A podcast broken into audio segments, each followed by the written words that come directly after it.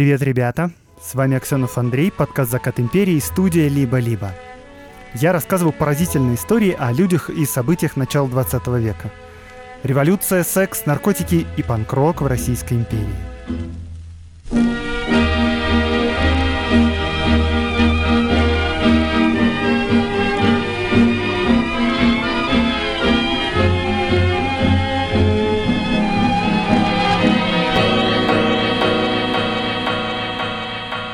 Ребят, я знаю, что многие из вас, особенно в России, те, кто находится, хотели попасть на мои лекции по белой эмиграции, но не могли. И вот хорошие новости, потому что мы записали эту лекцию, и теперь ее можно послушать всем, но за деньги. Жизнь сейчас, как вы понимаете, непредсказуема, и поэтому нам в студии «Либо-либо» очень пригодится ваша помощь и ваша поддержка. У нас, конечно, супер партнеры, но никто не знает, что будет завтра, и поэтому мы надеемся на вас. Варианты послушать лекцию такие.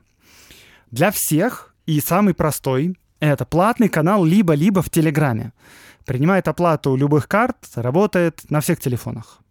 Второй вариант — канал «Либо-либо плюс» в Apple подкастах. Работает только на айфоне, понятное дело, но у кого есть айфон, это самый удобный вариант. И вот просто на страничке подкаста «Закат Империи», где вы сейчас его слушаете, нажмите кнопку «Подписаться», и все, вы уже с нами. Помимо моей лекции и в Телеграм-канале, и в «Либо-либо плюс» есть материалы и других подкастов студии «Либо-либо». Ну и я в том числе выпускаю еженедельные короткие дополнительные выпуски. Еще есть Patreon для тех, у кого есть иностранные карты, и Boosty для тех, у кого российские. На Патреоне и Boosty нет дополнительных материалов от других подкастов студии, но зато есть всякие истории текстом от меня. Если вы уже подписаны где-то, большое вам спасибо. Это правда, очень важно для нас всех в студии и для меня лично. Все ссылочки в описании этого выпуска. Лекция была огонь. Спасибо всем, кто пришел.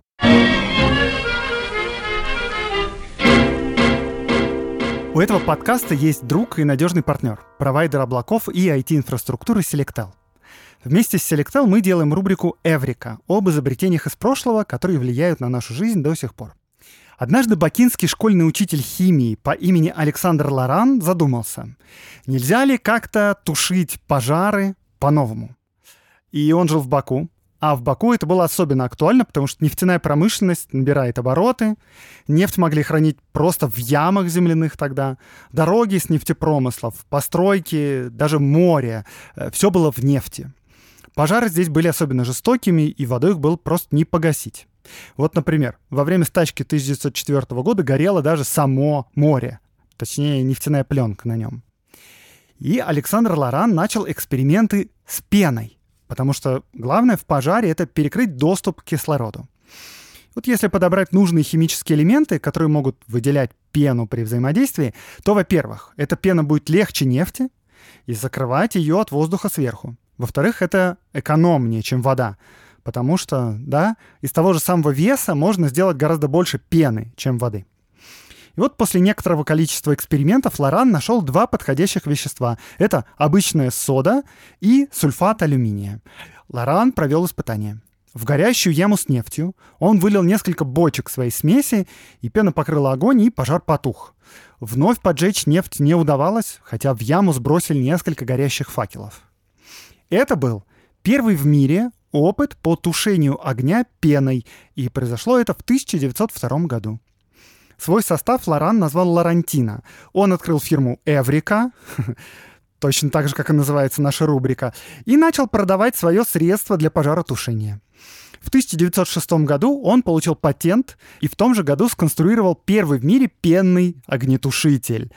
И через некоторое время огнетушителями Лорана были снабжены все пожарные команды столицы, а также заводы, театры, железные дороги и так далее. Это была рубрика «Эврика» об изобретениях и идеях из прошлого, которые влияют на нашу жизнь до сих пор. Пенные огнетушители прочно вошли в нашу жизнь. В каждом вагоне метро мы их видим, и даже не особенно задумываемся, когда они появились и кто их придумал. Точно так же, естественно, в нашу жизнь пришли и цифровые сервисы. Сложно представить, что когда-то мы вызывали такси по телефону, голосом, или даже ловили их на улице. Многие цифровые сервисы делают нашу жизнь сегодня удобнее. Например, экспресс-доставка продуктов, вот приложение такси, банков, онлайн-запись на процедуры и услуги и так далее. А для их стабильной и бесперебойной работы нужна IT-инфраструктура. И многие из знакомых нам сервисов, например, Самокат, пользуются услугами Selectel. Инфраструктура провайдера подходит для любых проектов, даже для приложений с сотнями тысяч пользователей. В телеграм-канале Selectel можно найти интересные клиентские кейсы. Ребята там рассказывают, на какой инфраструктуре работают некоторые сервисы клиентов. А еще заходите в телеграм-канал подкаста. Там по четвергам я выкладываю дополнительные материалы из рубрики «Эврика». Подписывайтесь, все ссылки в описании.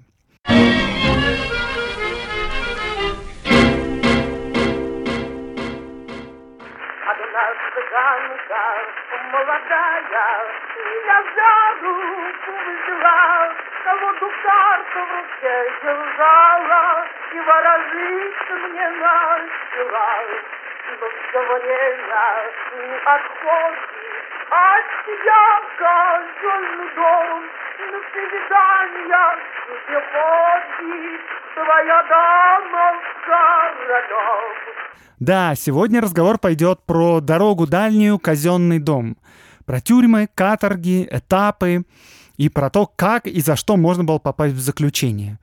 Я вам сильной жести постараюсь не рассказывать, но вы, конечно, сами понимаете, что царская тюрьма — это дело не особенно гуманное. Впрочем, тюрьма советская далеко переплюнула произвол и условия дореволюционных тюрем. Прямо, знаете, умиляешься иногда, читая страдания революционеров на этапе, особенно учитывая, что эти воспоминания они писали в 30-е годы, в разгар сталинских репрессий. Типа «Мои вы хорошие». Ну вот, например, чтоб далеко не ходить. В 1877 году петербургскому градоначальнику Трепову при посещении тюрьмы не понравилось, что осужденный студент Боголюбов не снял перед ним фуражку. Трепов приказал его выпороть, что и было проделано. Студент получил 25 ударов розгами, причем, судя по всему, Трепов имел на это право. Такие меры наказания предусматривались тюремным уставом. И вот эта история, чтобы вы понимали, была вообще одна из самых громких историй тюремного произвола за весь XIX век. Совершенно незаслуженно, на мой взгляд, потому что в отношении простых каторжных крестьян произвола было куда больше. И вот я не случайно начал выпуск с этой довольно далекой от времени Николая II истории, потому что у нее были далеко идущие последствия. 24 января 1878 года, то есть в следующем году, градоначальника Трепова ранила в живот выстрелами из револьвера террористка Вера Засулич в качестве мести за порку студента Боголюбова. Веру Засулич схватили и судили. Осудил ее новый суд, созданный в результате великих реформ Александра II. И это был реальный, состязательный и независимый суд. В данной истории важнее, что он был именно независимым. Хотя вот сам факт покушения не вызывал сомнений вообще ни у кого, Вера Засулич была оправдана. Судили ее присяжные, а судья Анатолий Кони довольно прозрачно намекал как бы им на верное решение. Ну, вы понимаете, что этот приговор вызвал просто гнев министра юстиции и вообще консервативной части общества. Ну, понятно почему. Однако приговор есть приговор, а независимый суд есть независимый суд. С другой стороны, правительству стало понятно, что надо что-то с этим делать. Ну, то есть, как бы, нехорошо, когда один человек стреляет в живот другому человеку. Никто в этом не сомневается, но суд его оправдывает. И нет, от независимого суда решили не отказываться. И встраивать его в вертикаль власти тоже не стали, потому что для страны слишком важно иметь действительно независимую судебную ветвь власти. В XIX веке это было людям понятно. Значит, что делать? Появилось несколько нововведений, о которых я как раз хочу поговорить. Наследник Александра II, император Александр III, практически сразу, как вступил на престол, придумал как бы такую штуку. Давайте в некоторых губерниях, где, ну скажем так, ситуация накалилась, вводить особое правовое положение. Ну, типа чисто на время, пока обстановка нестабильная. И вот таким образом появились положения об усиленной охране и о чрезвычайной охране. И они несущественно друг друга отличались по силе. Значит, как это происходило? Вот, например, министр внутренних дел думает, ой, что это у нас там, крестьянские волнения, например, не знаю, в Киевской губернии. И он вводит там положение усиленной охраны. Пока это положение действует. Губернатор региона получает разные дополнительные полномочия, но самое главное, что он может, это право раздавать административные наказания вообще без суда. Просто своим решением. А вот при положении чрезвычайной охраны мог еще передавать просто своей волей дела из общегражданского суда в военный. Потому что военный суд судит быстро, в составе там одни офицеры, никаких присяжных нет. А еще он может наказания более жестокие делать. Это вот все специально, чтобы новая Вера Засулич, если она появится, сразу же проходила бы слушание в патриотичном таком верноподданническом духе. Но я завел этот разговор для того, чтобы рассказать не про суды, а именно про административную ссылку. Поскольку речь сегодня про тюрьмы, ссылки, разные наказания, мы начнем с самого легкого наказания. Ну, то есть с административного. И это административное наказание, как вы поняли, могли назначать губернаторы по своей воле просто кому угодно. Ну, естественно, суд тоже мог приговорить к такой ссылке.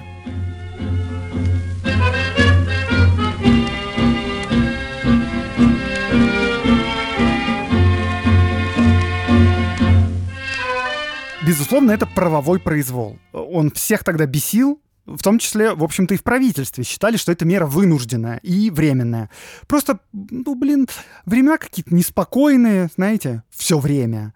Но в будущем все, конечно, будут жить в правовом поле. Сейчас, надо потерпеть немножко. Итак, вот на примере, как это работало. 1901 год. Известный и даже модный писатель Максим Горький на свои деньги покупает и присылает нижегородской ячейке партии РСДРП копировальную машину для листовок. На Горького донесли, и в результате его привлекли по статье 1035 за напечатание в каком-либо издании статьи, содержащей оскорбительные и направленные к колебанию общественного доверия отзывы. До 1 года и 4 месяцев в тюрьме грозит эта статья. Понятное дело, что в любом суде дело развалится, потому что Горький сразу сказал полиции, что он сам ничего не печатал и не распространял, а то, что он отправил копировальный аппарат друзьям в Нижний, то, извините, а в чем проблема-то вообще? Если какие-то проблемы с копировальным аппаратом, то надо, наверное, идти к этим людям. В общем, Горький вышел бы сухим из воды, но, к счастью, в губернии на тот момент уже действует положение об усиленной охране. И вот губернатор просто своей волей назначает Максиму Горькому административную ссылку в Арзамас. Что значит административная ссылка в Арзамас? Это значит, что Горький в течение определенного времени должен будет жить в Арзамасе и не выезжать оттуда. Во всем остальном его жизнь протекала бы совершенно как обычно. То есть это немножко похоже на подписку о невыезде. Но да, никакого суда по этому поводу не нужно было, а протестовать приговор был нельзя, защититься тоже было нельзя. Захотел тебя губернатор отправить в Арзамас, потому что, гнилой ты человечек такой. И все, ты едешь в Арзамас. Но на этом дело тогда не закончилось, потому что в поддержку Горького начались демонстрации, которые особенно налегали на слабое здоровье писателя, потому что ему недавно диагностировали туберкулез. И сначала власти разрешили отложить поездку, пока Максим Горький не поправит здоровье, а потом и вовсе заменили место административной ссылки на Крым. То есть... Если вас когда-нибудь удивляло, как это так Ленин так вольготно себя чувствовал в ссылке в Шушенском в Сибири, или Горький, да, так это потому, что это и была именно такая административная ссылка. И это была не единственная ссылка, которую можно было заполучить, потому что была еще и уголовная ссылка. Она называлась ссылкой на поселение. Это совсем другое дело, довольно суровое наказание. Называются они похоже, и из-за этого их постоянно путают. Но про ссылку на поселение я расскажу в самом конце, когда как раз речь пойдет о Сибири.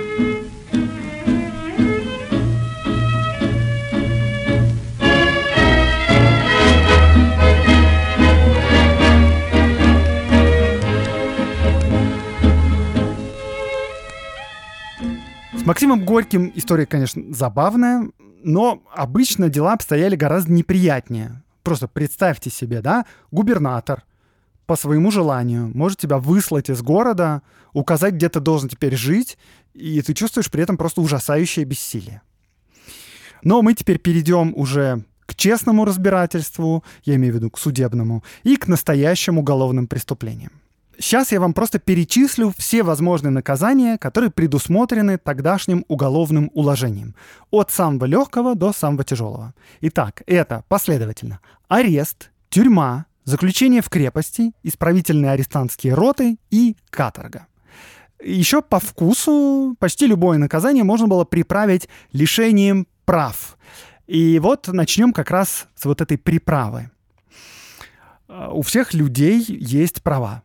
Подданные Российской империи не исключение. Но тогда права отличались в зависимости от сословия. Например, если взять крестьян, да, у них, например, не было права поступать на государственную службу, но зато у них было право на свой собственный выборный суд, в отличие от всех остальных. Ну и так далее. В общем, у всех, у купцов, у дворян, у потомственных почетных граждан, у духовенства были свои права. И вот, если суд лишал вас всех прав состояния, это тогда так называлось, то вы становились как будто мертвецом в юридическом смысле. У вас не оставалось прав почти никаких. Вас автоматически разводили с женой. Ваши наследники мгновенно получали наследство. Естественно, вы лишались всех сословных привилегий, если они у вас, конечно, были. Неприятно это все, но это, на самом деле, меньшая проблема, которая вас настигала, потому что обычно лишение всех прав состояния сопровождалось еще и заключением. И вот к заключениям как раз перейдем. Самое простое заключение, как я уже сказал, это арест. Арест мог длиться от 1 дня до 6 месяцев, и отбывался он чаще всего в специальном помещении при полицейском участке или в городской тюрьме. А если вы дворянин или чиновник на госслужбе, то вы имели право отбывать это наказание дома. А если вы офицер, то на гауптвахте в полку. Да, в Российской империи, если что, наказания различались в зависимости от сословия. Такие вот привилегии. Арест давали по самым разнообразным мелким нарушениям, ну, естественно, за всякое хулиганство. Но самыми интересными, как мне кажется, были аресты по статье об оскорблении царствующего императора, императрицы или наследника престола, или в надругательстве над их изображением, учиненным непосредственно или, хотя и заочно, но с целью возбудить неуважение к их особе. По уголовному уложению по этой статье грозило до 8 лет каторги вообще-то. Но в реальности за это почти всегда давали простой арест на несколько недель максимум. Потому что, ну, судьи не хотели на каторгу отправлять людей за то, что они в пьяном виде ругали императора. Значит, если вы вслушаетесь в суть преступления, то для того, чтобы получить наказание, было достаточно надругательства над изображением государя. А поскольку портрет императора висел просто в любом официальном месте, то постоянно случались разнообразные истории, типа таких. Например, в марте 1916 года крестьянин Рогов в пьяном виде и с папиросой зашел в сельское правление. В помещении он не снял шапку и стал припираться с сельским писарем, а тот в ответ попросил снять шапку и перестать ругаться и курить, и при этом торжественно указал на портрет государя, который, естественно, висел на стене. Рогов ответил: «Портрет государя, попросту сказать, для меня ничего не составляет, я не признаю никаких портретов, а имею право быть в шапке и курить». Естественно, писарь на Рогова донес, и он попал под арест. Или, например, вот такое. Донской казак Николай Пундиков в поселковом правлении затеял ссору с другим казаком. Поселковый атаман потребовал обоих прекратить брань, потому что в помещении висит портрет императора, на что Пундиков сказал: «С вашим государем и портретом у меня своих 5 есть. Я вашему государю не подчиняюсь, я сам Николай». Естественно, опять донос и арест. Но, конечно, чаще всего арестовывали людей за драки, за всякое приставание к прохожим, буйство и так далее. Ну, с арестами, я думаю, мы разобрались. Перейдем к более тяжелым преступлениям, за которые полагалась тюрьма. В тюрьмах сидели, когда наказание предполагалось от 2 недель до 2 лет. Но чаще всего в тюрьме сидели до года. Например, за что? Да? Вот статья 300. Виновные в выпуске в обращении заведомо задержанного цензурой издания. Это наказывается заключением в тюрьме на срок не свыше 6 месяцев. Кстати говоря, если вы обустроили типографию без разрешения, ну вот как нижегородские рабочие, и печатаете нам что угодно, даже пусть разрешенные цензурой детские книжки, за это вам все равно полагается арест. Не тюрьма, а вот просто арест, как за хулиганство примерно, или за оскорбление портрета государя. Так, в тюрьму еще за что можно было попасть? Например, статья 525. Родитель, опекун или попечитель или имеющий надзор за несовершеннолетним, виновный в потворстве к непотребству такого несовершеннолетнего. Наказывается такой человек заключению в тюрьме до 1,5 лет. Если вам было интересно, что за непотребство тут имеется в виду, то оно вполне конкретное. Это имеется в виду, да, проституция. Не разбрасывание игрушек в комнате. Ну и, естественно, всякое воровство имущества на сумму до 500 рублей тоже все сюда шло. И сразу про крепость вам скажу. Заключение в крепости. По сути дела, это то же самое абсолютно, что тюрьма. Даже, честно говоря, непонятно, зачем в уголовном уложении осталось это различие. Это просто рудимент уже ушедшей эпохи. Осужденные отбывать наказание в крепости чаще всего сидели в той же самой тюрьме, что и те, кого я только что перечислил. Но только заключение в крепости было дольше, но от 2 месяцев до 6 лет. То есть сроки чуть выше.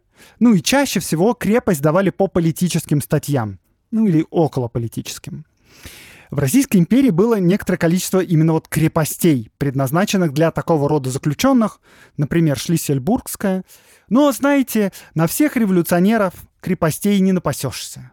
Поэтому обычно их сажали в те же самые тюрьмы, что и всех остальных, старались в отдельные камеры. Ну, как вы понимаете, и камеры тоже, в общем-то, не хватало. И тогда сажали со всеми вместе. И вот таким образом в одной и той же общей камере мог сидеть вор со сроком на год, крестьянин, который обматерился при портрете государя на 2 недели, скажем, и член нелегальной партии лет на 5. Что такое вообще тюрьма в Российской империи? Это довольно грустное заведение. Вот вам пример из официального отчета, второй половины XIX века. Часть тюрем была устроена в наемных домах, дурно или совсем не приспособленных к размещению арестантов, или же в казенных зданиях, сооруженных для иных потребностей. Даже специальные тюремные здания в большинстве своем отличались ветхостью, сыростью, недостатком света и воздуха, неудобством внутреннего устройства помещений, отвратительным состоянием отхожих мест. Тюрьмы тогда были переполнены. Даже в начале 20 века находились тюрьмы, где на одно место приходилось по 5 заключенных. Всеми тюрьмами империи заведовало главное тюремное управление, и оно жестоко страдало от недофинансирования, постоянного. Вообще, Российская империя была государством небогатым. Ну, а про заключенных и вовсе вспоминали в последний момент. Возможно, вы сейчас подумали, а в чем, собственно, проблема? С какой стати заключение преступника должно быть комфортным? Это же тюрьма, а не санаторий. И это в корне неправильно, такая мысль. Потому что степень наказания вообще-то определяет закон. Никакие дополнительные мучения там, из-за отсутствия свежей воды или места для сна, они не должны накладываться на сидящих. Больше того, комфортная и чистая тюрьма в первую очередь нужна всем нам, всему обществу. Потому что главная цель заключения — это не месть преступнику за причиненное зло, а предупреждение вообще-то повторного преступления. И вот сюрприз, если посмотреть статистику повторных преступлений, рецидивов, их меньше всего в странах, где тюрьма больше похожа на 3-звездочную гостиницу. Знаете, там с PlayStation, подключенным к телеку. Так что тюрьма должна быть чистой, опрятной, психотерапевтами, с возможностью получать нормальное образование. Это больная тема, конечно, просто российские тюрьмы — это ад. Это вообще одна из первых вещей, которые надо исправлять. Царская тюрьма тоже, безусловно, ад. Даже не тоже, а гораздо хуже сегодняшней. В зданиях тюрем часто отсутствовали бани, кухни, прачечные. Кухни, да? Как может не быть кухни в тюрьме? Вот так вот. С едой было по-разному. Вот в тюрьмах, где не было кухни, заключенным просто на руки выдавали деньги, на которые они могли купить себе еды. А как они могли купить еды? Они же в тюрьме типа сидят. Очень просто. Например, в городе. Потому что заключенные очень часто отправлялись на работы в город. Я про это все чуть попозже расскажу. Одежду заключенным должны были выдавать. Она называлась официально «арестантское платье». В XIX веке это было что-то вроде такого халата, а в XX веке уже начали выдавать штаны с бушлатом. На спине был пришит ромб, и его называли «бубновый туз». Но вообще общего правила, типа как для военной формы, для этой одежды не было. Еще в некоторых тюрьмах просто не было денег на такое платье, и люди там сидели в домашнем. Зарплаты охранников и надзирателей были тоже просто нищенскими. В одном из отчетов главного тюремного управления приводился случай, когда один тюремный надзиратель сам не имел денег купить одежду и носил вместо нее арестантский халат с тузом на спине и с шашкой через плечо. Такой вот охранник. Это случай из 80-х годов XIX века. При Николае все-таки такого уже не было. Денег управлению давали побольше, и новые тюрьмы строили. Но надо сказать, что и новые тюрьмы не были сильно комфортными, хотя, безусловно, гораздо лучше приспособленными для заключенных, чем какие-то случайные здания. Некоторые из этих тюрем стоят и по сей день, некоторые даже продолжают выполнять ту же функцию. И если вы думали сходить в какое-нибудь неожиданное место на экскурсию, то вот мы вместе с партнером подкаста, с сервисом Авиасейлс еще, подготовили для вас парочку вариантов.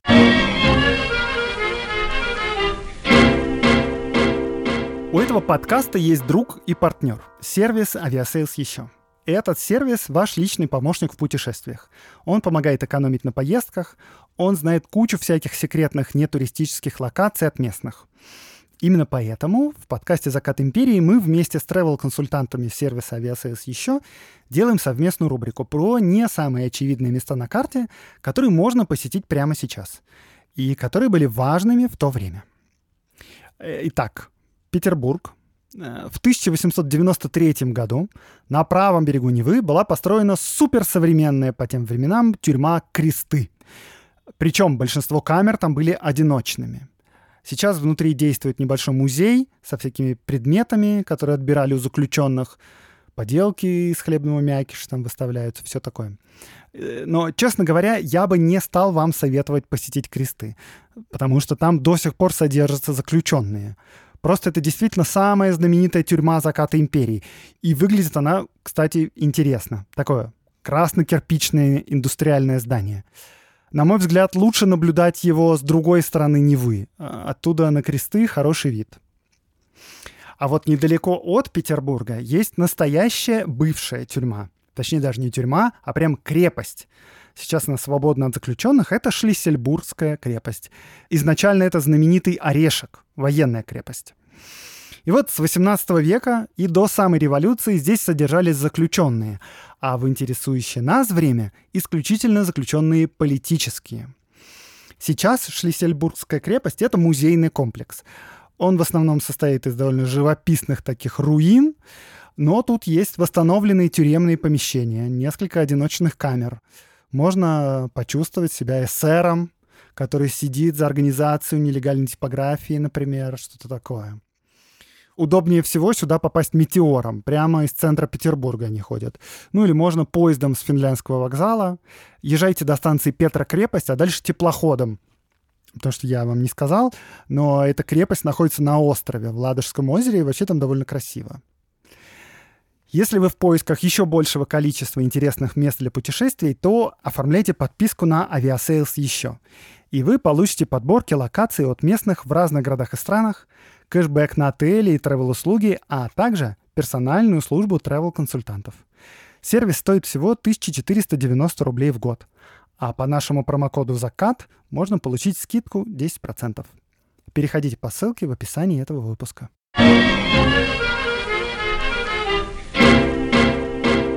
Давайте зайдем в тюрьму, в камеру и познакомимся с теми, кто здесь живет, и посмотрим, как они живут.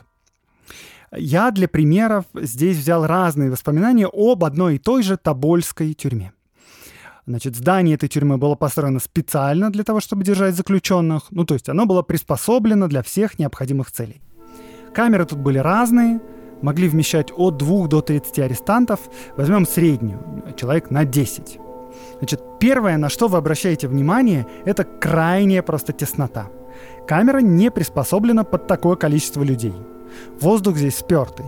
Бывает даже, что ночью гаснут масляные лампы от недостатка кислорода. И это несмотря на то, что форточка открыта круглосуточно и зимой, и летом. Посередине камеры стоит стол, и ночью на нем тоже спят люди.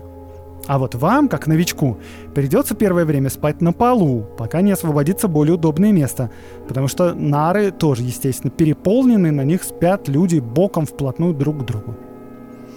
У вас есть выданное тюремной администрации суконное одеяло, подушка, которая набита соломой, грубо сплетенная овечья кошма. Значит, вот вы ее кладете на пол и лежите на ней. Тюремный халат у вас есть с бубновым тузом. Если повезет, то даже вместо халата выдадут штаны и бушлат по новым правилам. Но вообще штанов не хватает на всех. Арестантское белье выделывалось у нас из оческов. Нитки были разной толщины, так что в холсте получались изрядные щели. Белье не простирывалось, воняло и обдирало кожу чуть ли не до крови.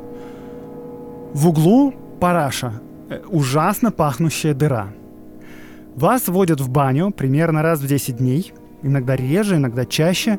Причем политических заключенных водят в баню отдельно, чтобы они не влияли дурно на обычных уголовников. Кстати говоря, держат политических обыкновенно отдельно, но поскольку тюрьма переполнена, то все равно все неизбежно смешиваются. День начинается в 5 утра, летом в 6. Сразу же вы убираете все постельные принадлежности, нары поднимаются на цепях и запираются на замок, чтобы заключенные не могли лежать днем. Затем проходила утренняя поверка, все ли на месте, никто ли не сбежал, полчаса на умывание. Для этого заключенных частями отправляли в специальное помещение. Затем уборка. На практике уборкой занималась шпанка, то есть мужики, которые стоят ниже всех в тюремной иерархии. После уборки все вставали в строй и произносили по сигналу общую молитву. А если вы мусульманин или буддист, то вы совершаете свои обряды отдельно. Если вы атеист, то вы все равно молитесь, это никого не волнует. Затем раздается дневная пайка хлеба, это примерно 900 грамм, и кипяток для заваривания чая. После этого арестанты отправляются на работы. Причем обязательность работ для заключенных была прямо прописана в законе. Закон говорит, что все должны трудиться. Проблема была в том, что работы на всех как бы не было. Вот в Тобольской тюрьме было несколько мастерских. Столярная, сапожная, бандарная, суконная, переплетная и еще несколько. Они частично работали на саму тюрьму, частично на внешних заказчиков, но вообще качество изделий было довольно низким, и покупателей было немного. Судя по воспоминаниям, самым популярным производством было мебельное. Говорят, что шкафы и табуретки отсюда расходились по всей губернии. Еще часть заключенных отправляется на хозяйственные работы, ну, то есть там, на тюремные огороды, на мытье полов и так далее. А еще часто заключенные привлекались для городских общественных работ. Это было прямо регулярной практикой. Но все равно невозможно было занять всех. И вот, как писали в официальном обзоре деятельности главного тюремного управления, большинство же арестантов губернских и уездных тюремных замков проводило время в убыточной для казны и нравственно растлевающей праздности, которая стала самым характерным признаком тюремной жизни. За работы заключенным полагалась плата. Она варьировалась от просто небольшой до смехотворной. То есть от 1 рубля в день до 1 копейки в день. Причем, поскольку надзиратели тоже получали совершенно нищенское жалование, совершенно обыденными были случаи вымогательства или присвоения доходов от работы арестантов. После работ все возвращаются на обед. На обед у нас пустые щи Если день постный, если не постный, то щи с мясом. Мясо положено на каждого человека 100 грамм. Постных дней, кстати, больше половины в году, если что. После обеда все уже остаются в камерах, где вот продолжают проводить время в нравственно растлевающей праздности. Играют в карты, в кости, в шашки, в домино. Это все было запрещено. Грамотные читают книжки из тюремной библиотеки. Поют песни еще хором. Петь песни тоже, кстати, запрещено. Композитор Вильгельм Гартевальд, который посещал эту тюрьму, вспоминал, как арестанты сыграли для него подкандальный марш, исполненный, цитирую я из воспоминаний, на гребешках с тихим пением хора и равномерными ударами кандалов. Раз в неделю вам можно покупать предметы, дозволенные в тюрьме. Что это такое? Это не портящиеся продукты, чайники, ложки, мыло, бумагу, расчески и вот тому подобное. Ужин в 5 часов вечера. На ужин каша гречневая или пшеная, или ячневая, там что-то типа того. Но, кстати, вот эта вот вся еда, которую я перечислил, это, по идее, норма, которая установлена законом, потому что в реальности все было грустнее. Вот, например, в Тобольской тюрьме государство выделяло 6 копеек в день на одного человека. Это очень мало. На такие деньги не купишь всей этой еды, так что экономили как могли. Хлеб делали с трубями, мясо там было самое плохое, какие-нибудь жилы сплошные, все такое. Но, правда, это не сравнить все равно со сталинскими лагерями. В сталинских лагерях нижней нормой было 300 грамм хлеба в день, а работы было гораздо больше. Это серьезно абсолютно. Послушайте выпуск подкаста «Время и деньги», где я рассказываю про лагерную экономику времен Большого террора. Я ссылку в описании оставлю на всякий случай. Я тут упомянул вскользь про тюремную иерархию. Она, конечно, была и тогда. Причем, вот рассказывают, что в николаевское время, когда финансирование стало улучшаться, порядки в тюрьмах стали более цивилизованными. И вообще, самого порядка стало больше. Прям многие стали отмечать, что тюремная иерархия стала разрушаться. Но, тем не менее, она все еще была. Итак, во главе пирамиды стоят так называемые Иваны.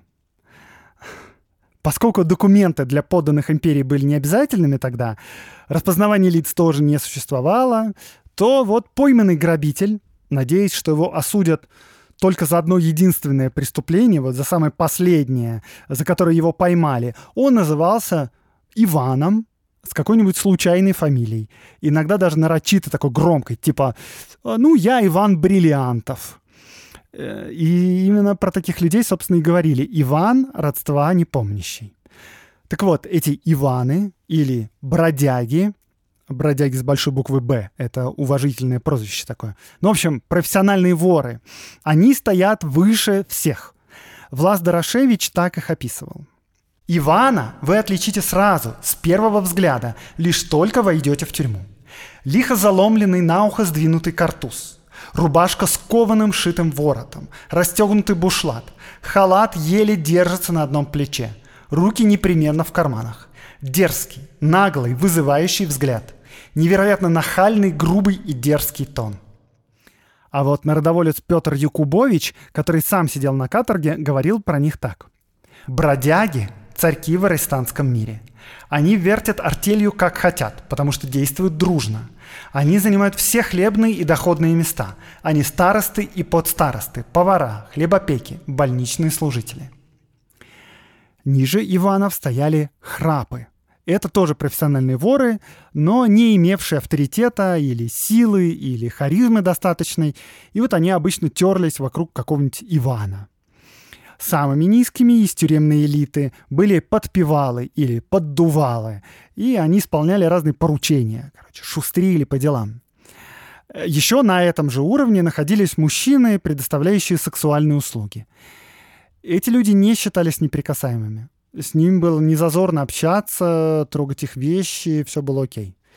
Кстати, насильственный перевод в эту категорию вообще был невообразим. непонятно было даже, зачем такое делать. Ну, то есть я имею в виду изнасилование за какой-то проступок, как это бывает сейчас в тюрьмах в российских. Такая практика вообще появилась только в СССР. А тогда чаще всего вот такие вот люди были гомосексуалами и на свободе. Вот вам воспоминания большевика Александра Воронского. Его звали Марусей. Он торговал собой, зазывая ночами арестантов под нары. За ласки ему платили гривенниками, махоркой, чаем, сахаром, побоями. Днем он кокетничал. Он по-женски расслабленно вихлял бедрами, заворачивал кверху полушубок, складывал сердечком губы, делал глазки, смотрел в зеркальце немного больше медного пятака, слюнявил нечистую ладонь, чтобы пригладить свалявшиеся войлоком волосы. К нему относились с годливым презрением, но его халатом накрывались многие. И вот ниже этого уровня находилась шпанка. В самом низу. Это были обычные мужики-крестьяне, которые попали в тюрьму или на каторгу за какое-нибудь случайное преступление. Там, убили кого-то по пьяному делу в драке. Задавили их какие-нибудь неурядицы, и они пошли на преступление. В общем, это непрофессиональные преступники. Иваны и храпы звали таких «асахи, взятые на время». Именно вот эти вот люди, бессловесные, бессильные, работали на всех тяжелых работах, их обманывали и надзиратели, и воры, и они тянули свою лямку молчаливо и со смирением. А особняком стояли политические, образованные люди, иногда даже с дворянским происхождением. Они не были встроены в иерархию. На работы их чаще всего не гнали. И они имели деньги от родных и часто вообще сидели в одиночных камерах. А если они жили со всеми, то существовали как бы просто отдельно вне вот этой пирамиды. Политические писали жалобы и письма для неграмотных. Они даже устраивали школы, если сидели вместе со всеми. Ну и, в общем, заключенные в камере относились к ним как к барам. То есть неравенство в империи сохранялось и тут.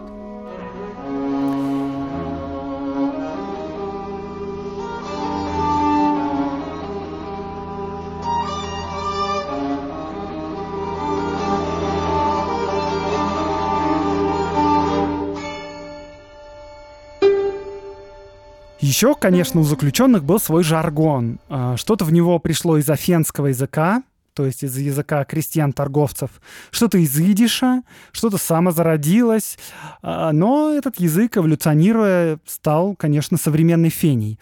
А многие слова отсюда вошли в обычную разговорную лексику. Это тоже все произошло во время Советского Союза, когда через лагеря прошли миллионы людей. Вот вам несколько примеров слов, которые тогдашние городские люди просто не понимали, а понимали только прошедшие через тюрьмы. Шишка — это начальник. Стрелять — означает просить. Пришить — значит убить. Ну и так далее. Все эти слова нам знакомы. Ну и еще, говоря про язык, на котором говорили в тюрьмах, нельзя забыть про мат, потому что матом разговаривали просто все по любому поводу. Слова эти не считались чем-то запрещенным. Заключенные могли ругать друг друга просто на чем свет стоит. Но до драки дело, как правило, не доходило. Вот народоволец Петр Якубович вспоминал.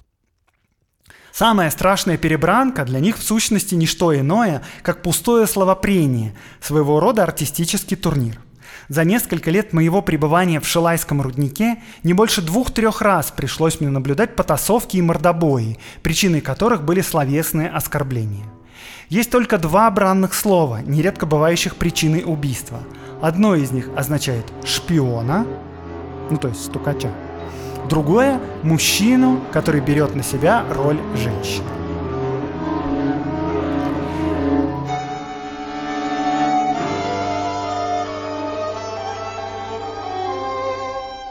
Пора от тюрьмы перейти к самому страшному наказанию, которое только было в Российской империи. Это каторга. Минимальный срок каторги – 4 года, максимальный – вся оставшаяся жизнь. Каждому каторжнику обязательно обревали полголовы и заковывали в кандалы. Все каторжные тюрьмы находились за Уралом. И первое, что ждало приговоренного – это этап. С 1897 года, когда по большей части уже заработала Транссибирская магистраль, каторжники доставлялись в Сибирь по железной дороге, а до этого на подводах и санях. потому что время, когда каторжные шли всю дорогу пешком, закончилось еще при Александре II. Но самым страшным маршрутом на каторгу был маршрут морской. До 1903 года на остров Сахалин, который тогда просто был огромной каторжной тюрьмой, ходил пароход из Одессы через Суэцкий канал, вокруг Индии и Юго-Восточной Азии, через Владивосток. Вот это двухмесячное путешествие в страшной тесноте, в жаре, в кандалах было настолько ужасающим, что каторжные калечили себя в пересыльных тюрьмах, только чтобы не попасть на этот пароход смерти. Про этапы в Сибири написано много ужасов. Но я вам расскажу кое-что особенное. Это касается женщин. Я тут про женщин пока что не упоминал. И вот почему, кстати. Их просто было гораздо меньше мужчин. Я имею в виду заключенных. Вот смотрите. Во всех местах заключения в России 1 января 1900 года находилось 90 тысяч человек. Всего население России тогда 130 миллионов. Для сравнения, кстати, сейчас в России живет 145 миллионов, а заключенных сейчас примерно 500 000. Разница в 5 раз. Но это, кстати, связано еще с тем, что полицейских тогда в империи был просто минимум. Огромное количество преступлений просто не регистрировалось. Крестьяне, например, свои проблемы предпочитают решать самостоятельно. Не ехать же в уездный город, в полицейский участок. У нас тут как бы поля не паханые, коровы не доены, сами как-нибудь разберемся. Ну, вообще, я не про это хотела рассказать. Я хотела сказать про количество женщин. Итак, вот у нас на всю страну сидит 90 тысяч человек, и среди них женщин 8,5 тысяч, меньше 10%. Порядки в женских тюрьмах были примерно такие же, как в мужских. Но вот на этапе были проблемы. Например, в своей книге революционерки Лидия Орестова и Фанни Радзиловская так описывали это. Самым страшным для каторжанок были даже не унижения и побои. Несчастные женщины оказались беззащитны перед неприкрытым мужским интересом, проявляемым со стороны конвоя с совершенно недвусмысленными намерениями. По установившимся нормам тюремной этики приставать к политическим барышням было не принято, зато уголовные каторжанки считались во время этапа законной добычей для сильного пола и подвергались двойному давлению, как со стороны охраны, так и со стороны мужчин-арестантов, видевших в женском сопротивлении лишь большую обиду, презрение товарищеского долга и нарушение неписанных тюремных правил. Поэтому многие каторжанки приходили с этапа вместо заключения, уже будучи беременными. А вот вам еще более жесткое свидетельство. Это описывается переправа на пароходе из одного поселка на Сахалине в другой. Женский трюм превращается в плавучий позорный дом. Это обычное явление. И если этого нет, каторжанки даже негодуют. Пароход «Ярославль» перевозил каторжанок из поста Александровского в пост Корсаковский. Старший офицер, господин Ш., человек в делах службы очень строгий, ключи от трюма взял к себе и не доверял их даже младшим помощникам. На пароходе ничего не было. И вот, когда в Корсаковске каторжанок пересадили на баржу, с баржи посыпалась площадная ругань. «Такие-сякие! В монахи вам! Баб везли и ничего! Нас из Одессы везли! С нами на пароходе вот что делали!» Женщины лишились маленького заработка, на который сильно рассчитывали, и сердились. Сахалин был, безусловно, самым страшным местом в России. Это был буквально остров каторжных. Кроме каторжников, администрации и совсем небольшого количества местных коренных, айнов, нивхов и ороков, тут никто не жил. Это был реально остров каторжников и тех, кто остался здесь на поселение после освобождения. Потому что, кстати, когда заканчивался каторжный срок, каторжник не мог вернуться домой. В общем, представьте себе остров, состоящий из каторжников. По большей части 80-90% населения – мужчины. Оттуда спасались единицы. Это легендарное и пугающее место. Совершенно не случайно именно сюда отправился Чехов. Помните, я про это рассказывал. Те, кто здесь побывал и смог вернуться, считались высшей прослойкой в воровском мире. Точно выходцы с того света. Они пользовались громадным уважением, даже преклонением и авторитетом. На других арестантов они смотрели свысока. Даже на Иванов, на этот господствовавший в то время в тюрьме класс, они тоже взирали с презрительной улыбкой небожителей. Каторжники по прибытии на место первое время, в зависимости от степени наказания, были в кандалах. Это первое время длилось до 2 лет. Если каторжник вел себя примерно, то по истечении этого времени кандалы снимались, и он переводился на более легкие работы. После окончания срока каторжные, как я уже говорил, не могли вернуться домой. Они оставались на поселении в том же поселке или городе, где находилась тюрьма. Им возвращались отобранные прелести деньги, им давалось разрешение жениться, но они так и оставались лишенными всех остальных прав до конца своей жизни, и они не могли никуда уехать. Кстати говоря, женщины, когда прибывали на каторгу, сразу могли пойти в поселение, при условии, что они выйдут замуж за только что освободившихся. Женщин в таких местах не хватало просто катастрофически, в особенности на Сахалине. И, конечно, выбирая между каторжными работами и поселением, женщины выбирали последний вариант. Помните, я в самом начале вам говорил, что есть известная путаница со словом «ссылка». Так вот, есть административная ссылка, как вот для Ленина в Шушенском или для Горького в Крыму. Это значит, что тебе назначают место для жизни там, на год, например. А во всем остальном твоя жизнь продолжает быть совершенно такой же, как раньше. А вот ссылка на поселение — это уголовное наказание. Во-первых, она вечная. Во-вторых, она только в Сибирь. В-третьих, она предусматривает лишение всех прав состояния, то есть вот эту вот юридическую смерть. И в-четвертых, в первые годы ссыльнопоселенцы отправляются на обязательные работы.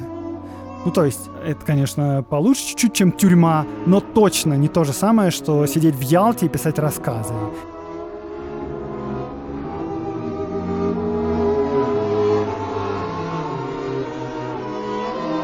Кажется, я рассказал вам все, что планировал, прошел от самого легкого до самого жесткого наказания, но и получилось все равно немножко по верхам. Надо будет, наверное, как-нибудь отдельно рассказать про то, как шел, например, вот этот жуткий пароход из Одессы на Сахалин. Но как-нибудь попозже. Если интересно, пишите мне, конечно, об этом. И вообще пишите, если вам интересны какие-нибудь темы. Я с удовольствием отвечаю на такие запросы. Я только в заключении хотел вот еще что сказать. Еще один раз. Заключенные не заслуживают мучений больших, чем это предусмотрено законом. Честно говоря, обычных условий современных российских тюрем они тоже не заслуживают. Не относитесь, пожалуйста, к этому снисходительно. Типа, жуткие условия или пытки в тюрьмах — это норма. Ну типа, а чё вы хотели, когда совершали преступление? Люди не должны страдать излишне. Тем более, что от этого хорошо не будет никому. В первую очередь нам с вами. Я реально думаю, что прекрасную Россию будущего надо начинать делать с тюрем, с ПНИ и с детских домов. Это самые ужасные места, которые есть у нас в стране. И это будущее точно наступит, даже довольно скоро. Мы с вами застанем 100%.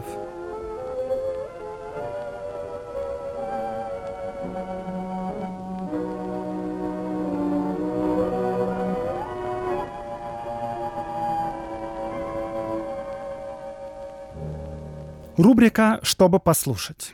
Сегодня я вам рекомендую подкаст «Собес». Это о том, как искать и находить работу за границей. В нем в основном про рынок IT, но подкаст будет реально полезен всем, потому что примеры примерами, а собеседование и резюме везде примерно одинаковые. Или не одинаковые, и об этом вы тоже узнаете в подкасте. Подкаст ведет Кира Кузьменко, у нее свое рекрутинговое агентство, и агентство занимается как раз поиском людей для иностранных рынков. Сам подкаст устроен так. Один выпуск — это одна профессия и один аспект поиска. Ну, например, герой первого эпизода — это проект-менеджер. У него 7 лет опыта, и вот он за несколько месяцев откликнулся на 2000 вакансий, но на него никто не обращает внимания. И, значит, выпуски исправляют его резюме. Ну и так далее в других выпусках. Ведущий помогает героям лучше понять, что пошло не так, дает советы и знакомит с нужными людьми. И все эти трудности и ошибки хорошо знакомы любому, кто хоть раз искал работу, то есть почти всем. Так что слушайте подкаст «Собес» везде, где вы слушаете подкасты. Ссылка в описании этого выпуска.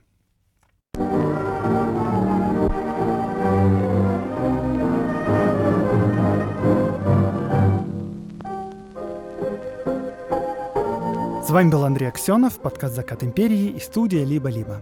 Этот выпуск мне помогали готовить Дмитрий Каторугин, фактчек, Катерина Серебренникова, редактура, монтаж Олеся Бутенко. Подписывайтесь на платный телеграм-канал «Либо-либо» и слушайте мою лекцию. До встречи через неделю.